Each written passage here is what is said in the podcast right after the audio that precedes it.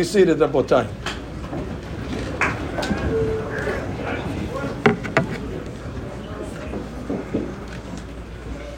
Good morning to the precious Talmidim of our prestigious Magen David Yeshiva High School.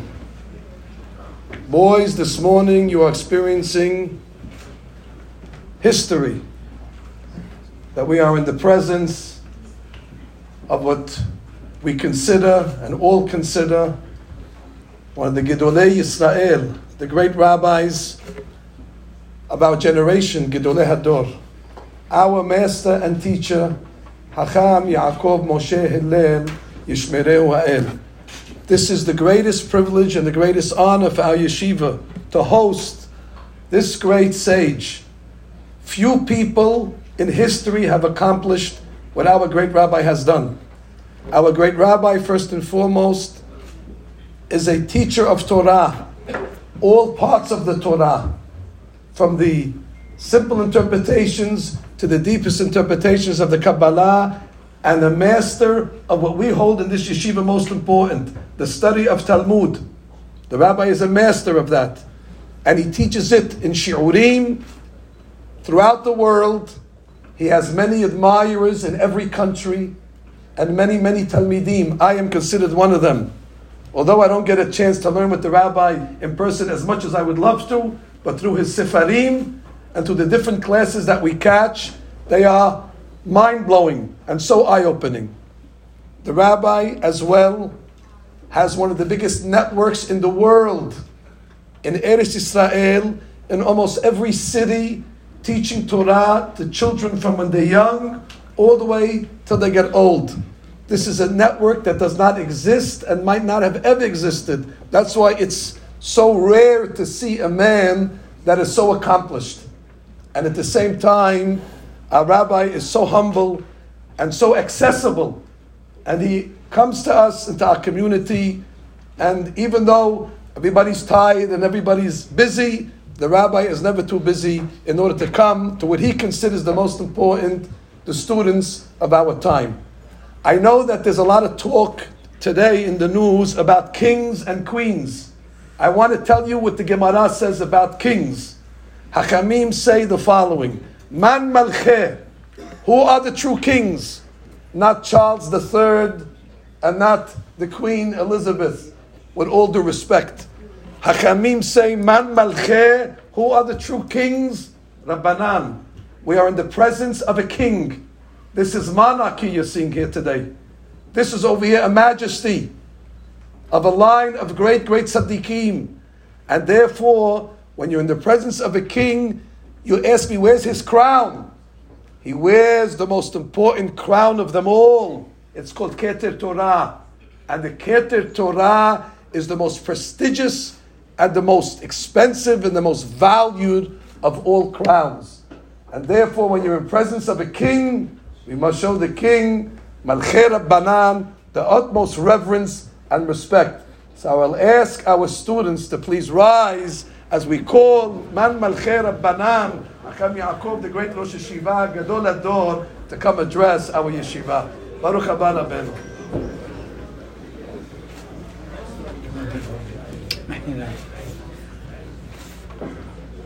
I thank um, Rabbi Mansour for the kind words of uh, introduction, and I want to congratulate him on taking on this very outstanding project of being the, the the rabbi of this yeshiva, the head of the yeshiva.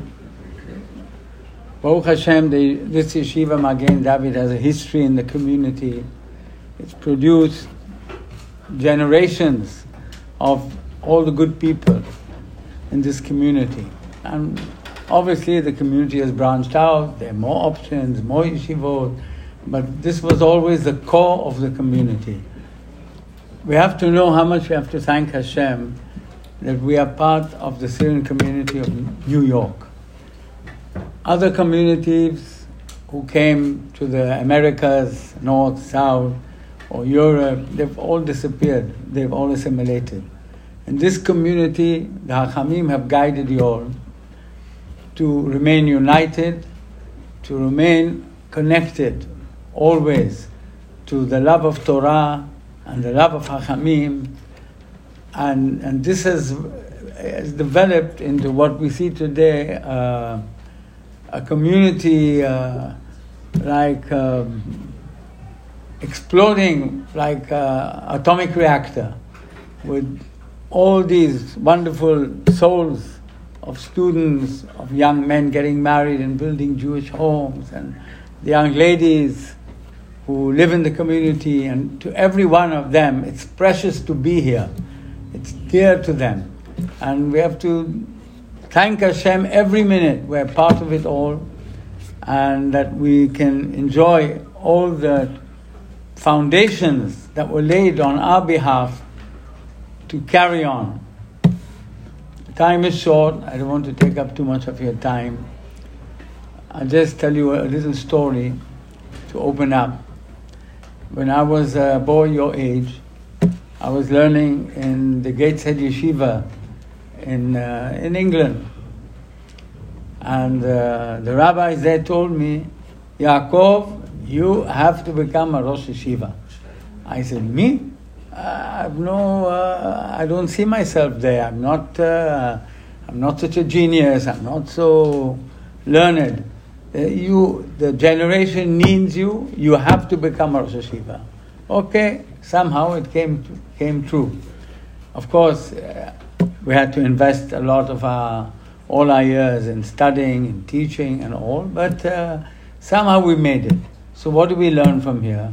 We learn from here that every one of us, every single young man here, can aspire to greatness in this world, in any, in any area, and always to retain the, the community's blessing of adhering to Torah and, and having time for learning Torah and maybe becoming Hachamim and rabbis in the community, or to light up the world with the Torah. What's it all about now? We're facing Rosh Hashanah in about a week. We're in the month of Rahamim, mercy, saying Srihot, and preparing ourselves for Rosh Hashanah through repentance, checking our deeds, our actions, to be perfect as we can in the keeping of mitzvot, and beyond that, the refining of our character traits. In the Torah, the Hachamim say, as as as important as the mitzvot are, but if a person has the, the most beautiful tefillin and the most beautiful talit, and, and he may lays a beautiful table for Shabbat, if he doesn't refine his character traits, if he's an angry person, a proud person, a miserly person, sometimes people behave like monsters with their talit and tefillin. So that's not true Judaism. Judaism is about being good people. I'll tell you a little story about one of the greatest sages in Am Yisrael. That's Rabbi Akiva. We see from the from the uh, Avot de Rabbi Natan, which is an equivalent to Pirkei Avot, at great length. In, in the sixth perek, the first section, they tell us Rabbi Akiva's story. We learn from that, those few words, that when he was very young, he learned in a Talmud Torah. He went through the Tanakh. When it came to going on to learning Mishnah and learning Talmud, he freaked out. He didn't want to continue. And we don't know any reason why. And then when he was at the age of forty, he was a shepherd. And our rabbis say he was an Am Aretz. That means an ignoramus. Not a very nice title. He was an ignoramus. forty years old. And then his boss's daughter met him, Rahel, the tzaddiket. And she saw in him good potential and good qualities. And she said, if you go and learn, I will marry you. Her father disowned her. He was the richest man in Israel, a multi-billionaire. And they, and uh, you know, and she sent her husband to learn. It's a long story. Eventually, after twenty-four years, he came back home. We don't know how it was. He was visiting from time to time. He had his wife and family. But he came home with twenty-four thousand students, great Hakamim, students, we say. It doesn't mean that, I mean, no insults meant. It's not students like us in Magen David. These were all Tanaim. The greatest Hakamim of the generation his students were.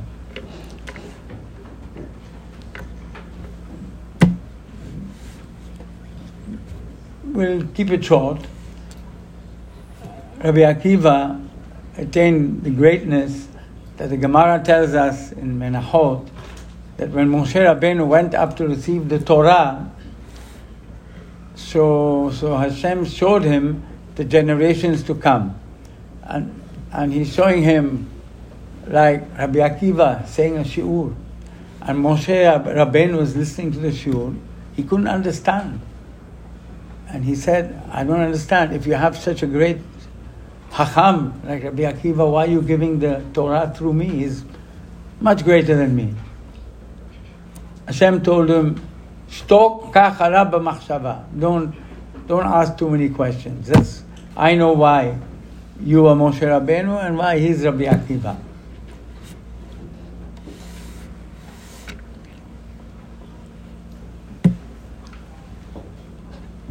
How did all this happen? How did it start? He was, our rabbis tell us, he was a shepherd. And he took his sheep to a spring of water.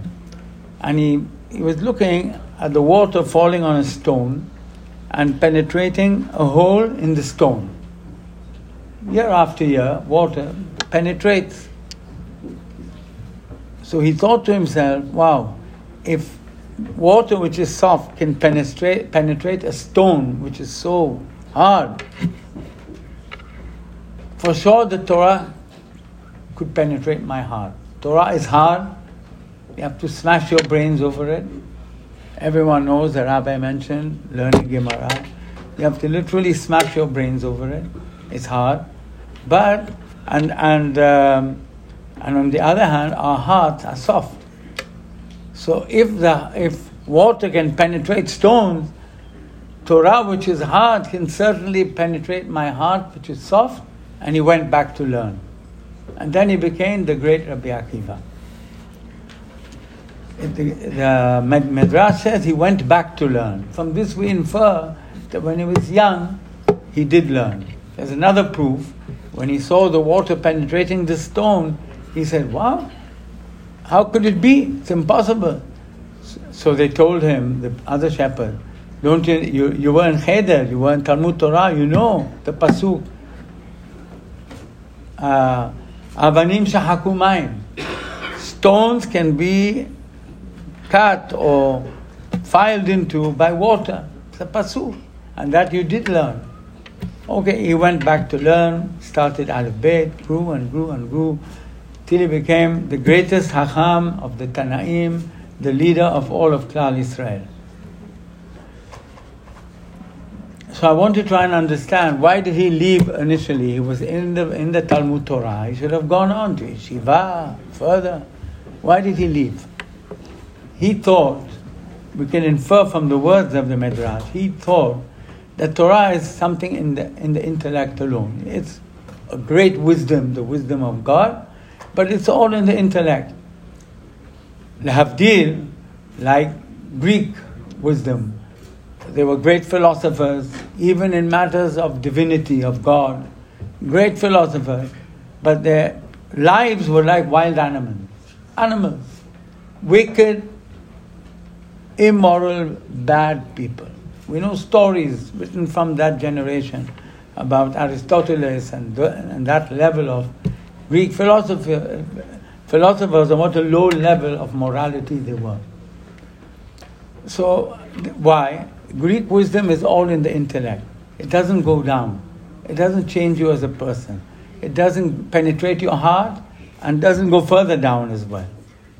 So, Rabbi Akiva taught Torah is also, it's all questions and answers and proofs and and arguing and discussing. It's all in the intellect. It doesn't change you as a human being. If so, I'm not interested. And he left. When he saw the water penetrating the stone, he understood the Torah can penetrate his heart and change him. The Torah doesn't remain in the mind. It goes down into the heart and penetrates the heart and changes us to be good people, to be good-hearted, to have good character traits, to be considerate of others. People think, oh, I do mitzvot, yes, talit, tefillin, I pray, I keep Shabbat. Do you know how many mitzvot? You go out of this door, you see someone, and you smile. Do you know what a mitzvah that is? Unbelievable mitzvah. And by the way, it could be that this guy you smiled at, he was in a very low point in his life. He's devastated, he's unhappy, he's angry, and I don't know what he could do. You smiled at him, you changed his life. Any little thing, how much more so if you give advice to a friend, good advice, or you guide him in the right path, whatever. Torah is about hesed, is about good character training. So some people say, yeah, I get on with the whole world, everyone loves me. The problem is my wife. You know, but he doesn't realize that at home, that's where the real work has to be.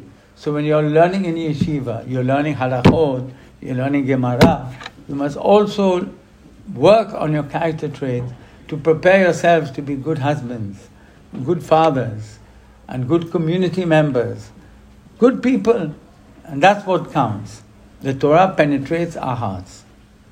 One more story and I end with this. The Zohar, in Bereshit, I think, page uh, ninety-eight, the Zohar tells us a story. Rabbi Hiya, he went around his town announcing, who wants to be rich? Who wants to have a long, happy life? Come and learn Torah. So that was a, you know, very high-level P R. Many, many people came and joined the yeshiva to learn Torah. One of them was a young guy called Yossi. So Yossi came along. He told the rabbi, I want to be rich. You promise me I'll be rich? He said, yeah, you'll be rich. Come and learn Torah. So he learned six months, a year, and nothing changed in his life. The rabbi saw him crying. He said, Yossi, why are you crying? So he said, you promised me if I learn Torah, I'll be rich. I've been learning for a year, and nothing changed in my situation. I'm very poor. So the rabbi was angry with him. He thought, after you've tasted the beauty of Torah, you see how wonderful, wonderful it is to learn Torah. Now you're talking about uh, on money, you want to be rich. He wanted to kick him out of the yeshiva, to put it mildly. So, um, but then he heard a bat kol, a divine voice, voice telling him, let him be, he's going to be the Gadol Ador. And tell him that he's going to be rich. Okay. The next day, some guy comes in, must have been one of the Syrians from this community, and he opens up a chest and took out a, uh, a diamond-studded goblet of gold. And he says, I have hundreds of these, I have ships, I have land, I have all the wealth in the world, but I don't know how to learn Torah. I want to have a partner in learning Torah. Yisachar and Zvulun. Arrange me one of your students, I will give him money and he will learn. Okay. So Rabbi Hiya called Yossi and said, this is the down payment. He gave him this golden cup with the diamonds. And, and now you're happy. Okay. So he sat down and learned. And then it says something unbelievable. Really unbelievable. It says, one day, A'il Hamidu Deoraita Bime'oi. One day the beauty of the Torah hit him in his guts. Boom! And he started crying. So the rabbi saw him, Rabbi, Rabbi, Rabbi Hiya. What are you crying about? You want, you're learning Torah, you're rich, everything. He said, I don't want any of this. Call the guy back, give it all back to him. I only want Torah. I only want to learn Torah and enjoy the beauty of Torah. Even so, I'm going to be his partner forever. He is my, forever. But money I don't want at all. I only want Torah. So this rabbi grew up to be the famous Rabbi Yossi ben Pazi. Pazi means like a golden goblet. This was this rabbi we see in the Talmud always, Rabbi Yossi ben Pazi. So what is the significance of the of the beauty of Torah hitting him in his stomach? I mean, if someone says a stupid idea, they say, ah, svarot hakeres. He's speaking from his stomach, not from his brains. So it, what is the Torah doing in his stomach? The stomach represents the lower part of the body. The lower part of the body represents uh, uh, though, you know, our way in this world looking for for physical enjoyment, for f- eating food, and et cetera, et cetera. When when the Torah goes all the way down from our brains to our heart, we're better people now, and then all the way down to our stomachs, and there we see the beauty of Torah. That's the highest level you can get to. Meaning that the whole physical world, the whole material world for you is zero, which is the truth. It's all zero. I'm ending with the last little thought. When you are a guest at someone's house, you have to say Birchat Oreah. It's in the Gemara, the wording. And we bless the host with Osher uh, v'chavod, meaning wealth and honor. So wealth we know, wealth means lots of money. Okay. What's kavod? Kavod is any real honor.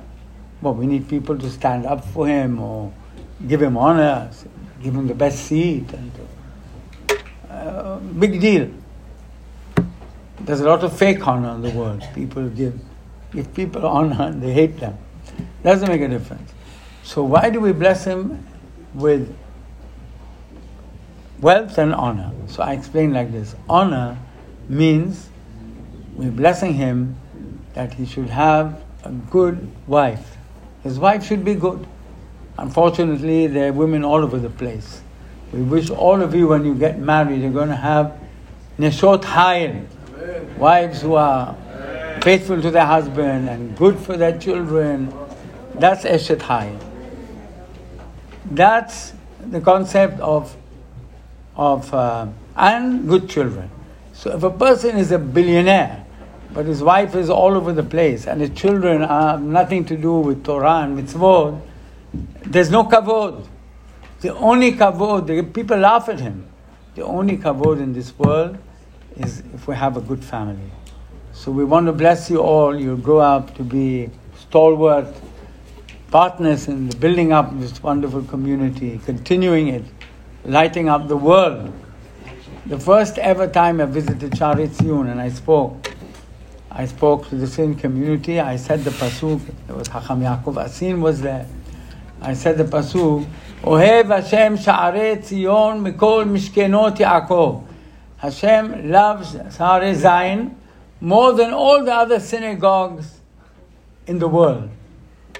So what does it mean? So I gave the explanation. How do we know Hashem loves the people of Sha'arei Zion, this community? Mikol Mishkenot Yaakov. Wherever you go in the world, you see this building was donated by so-and-so, and this building by so-and-so, and this building by so-and-so. The names of the people of this community are all over all the buildings in Israel and other countries. So Mikol Mishkenot Yaakov, from the buildings in all the countries, we see that Hashem loves this community and blesses them with success and happiness. Shana Tova, Tiva Behatima Tova.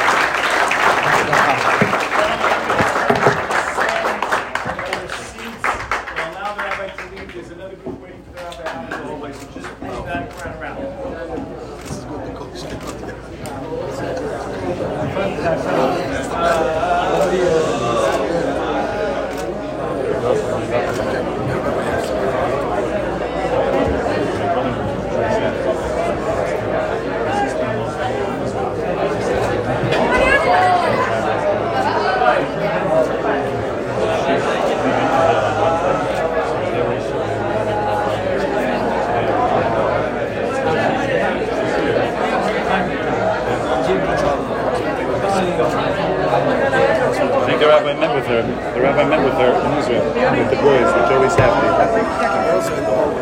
second, second.